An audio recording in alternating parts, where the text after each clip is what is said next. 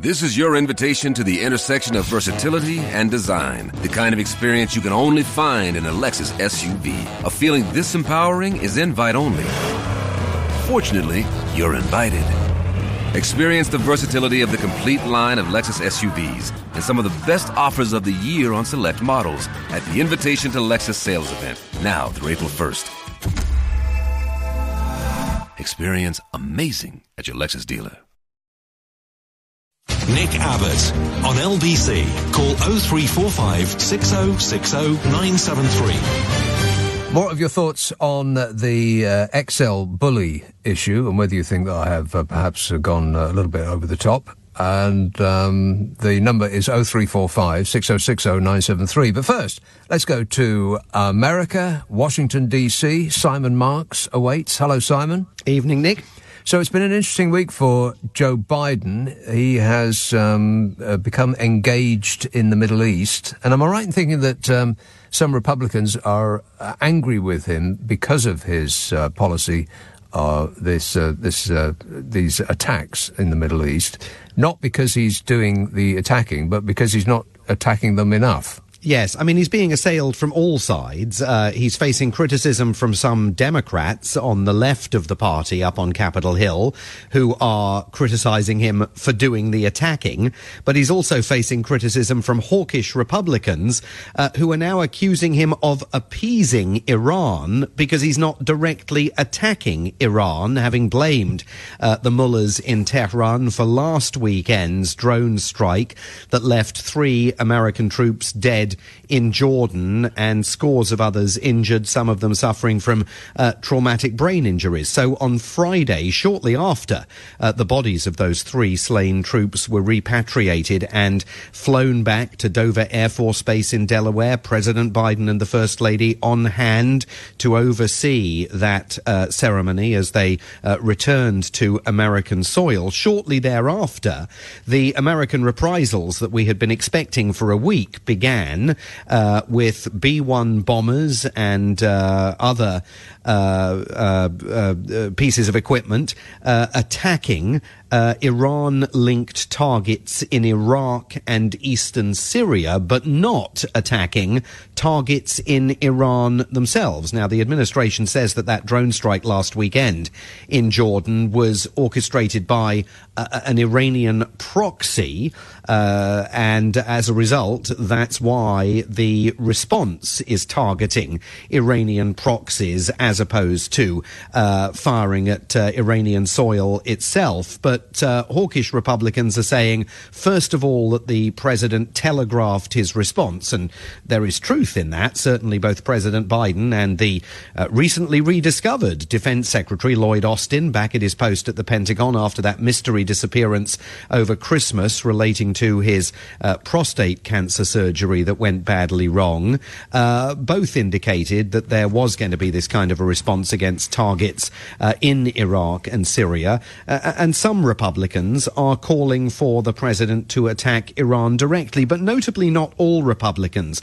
There's a split in both parties on this. You've got Democrats on the left saying you shouldn't be going after the Houthis in Yemen, along with support from the British, uh, because uh, there's no strategy there for resolving uh, the crisis over the long term, and you're running the risk of widening the conflict in the Middle East. You've got hawkish Republicans saying you ought to be attacking Iran directly, and then you've got the Donald Trump wing, the Make America Great Again isolationist wing of the Republican Party, that says this is all an awfully long way away. What American interests are involved in all of this. Why should we be getting sucked into conflict at all? I think the real issue facing President Biden is that he hasn't explained his strategy to the American public at all, and pressure is now mounting on him to do that. A cynic might think that uh, as he's uh, trailing in uh, many of the polls, that uh, a little light war uh, might actually do him good.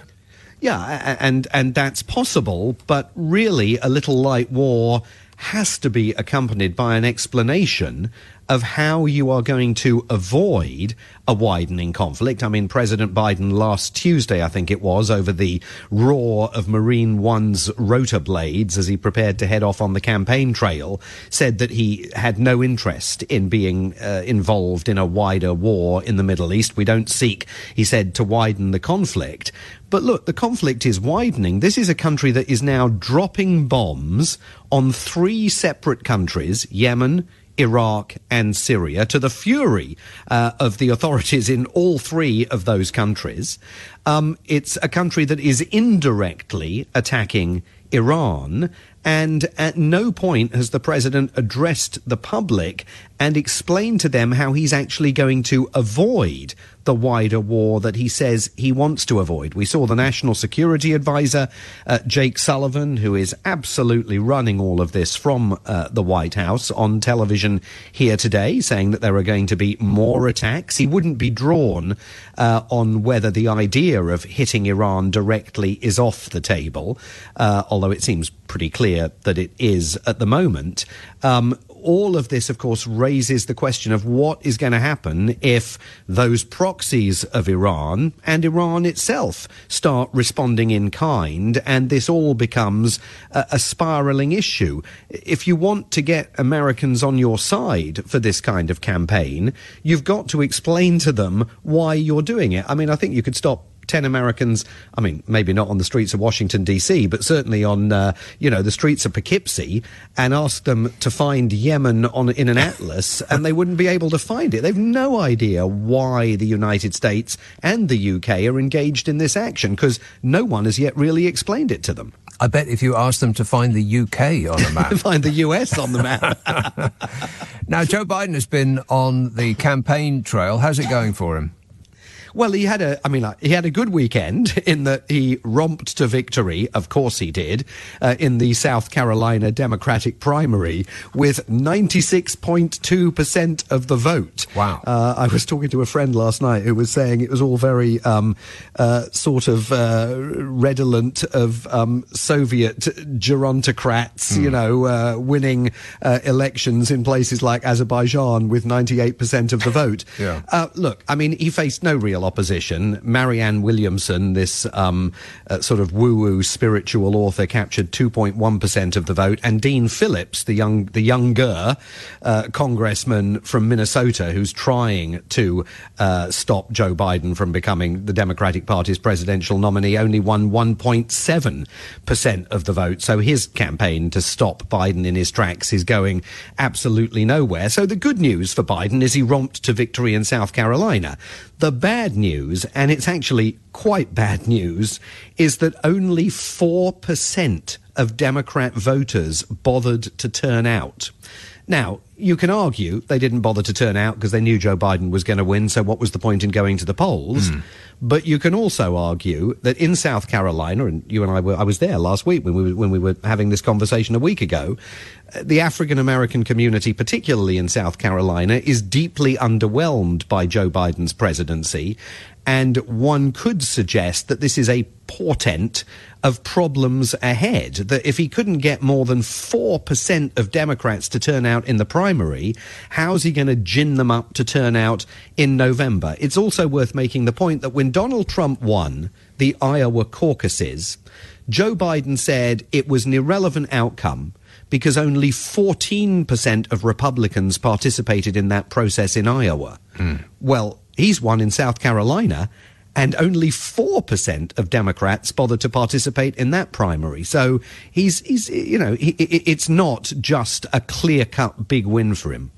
Now, I've, uh, I've read, I think it was probably in the Washington Post, that um, Joe Biden had actually edged ahead of Donald Trump in some polls, and they were putting that down to uh, the female vote, women getting increasingly turned off Donald Trump by the the revelations of uh, the court cases, uh, particularly um, E. Jean Carroll, and uh, but then I read other polls which say that um, that Trump has uh, a, an increasing lead. So Yes. where's the truth in that? Well, uh, that's the question, isn't it? Where is the truth? And the answer probably is somewhere in the middle. I mean, this is why Joe Biden says, when he's questioned about the polls, uh, he always says to reporters, you're reading the wrong polls. Well, the right poll for Joe Biden is the Quinnipiac University poll that was published four days ago, and which says uh, nationally, uh, in a matchup, straight, you know, rate head to head race between uh, Donald Trump and Joe Biden, a rematch of the last presidential election,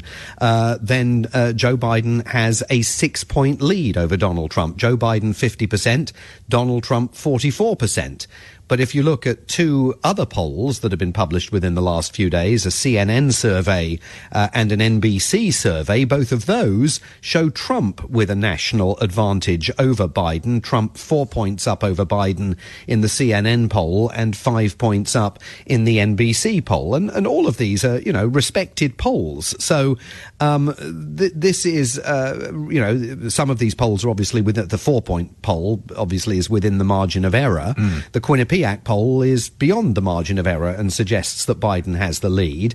Uh, I mean, from the White House perspective, this is all still pretty bad. I mean, the idea that this race is even close uh, has to be explained at some point by the president and the people uh, that are running his campaign. But certainly that Quinnipiac poll and others that show Biden ahead allows them to say to reporters, you're reading the wrong polls. Look at the ones that show that Joe Biden is winning.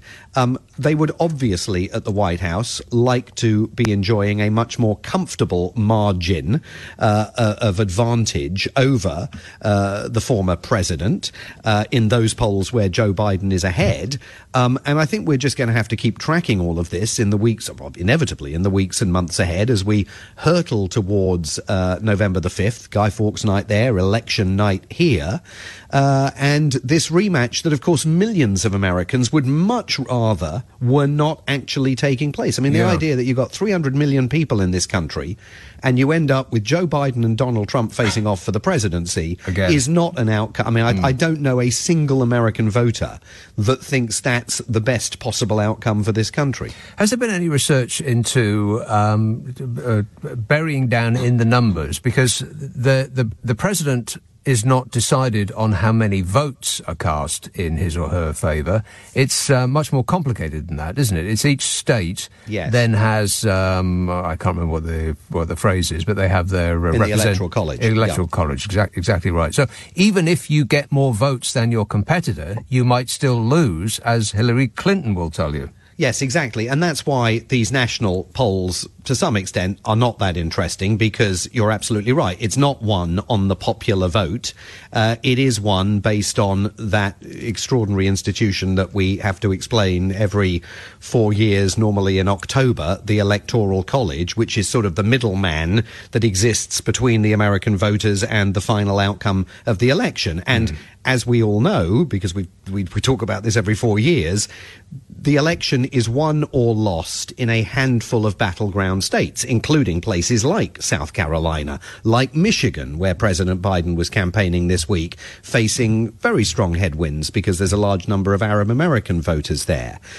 In the Quinnipiac University poll, women backed Biden 58% to 36% nationally. Now, that might be very good news for him because we know that Pennsylvania is an absolutely crucial battleground state.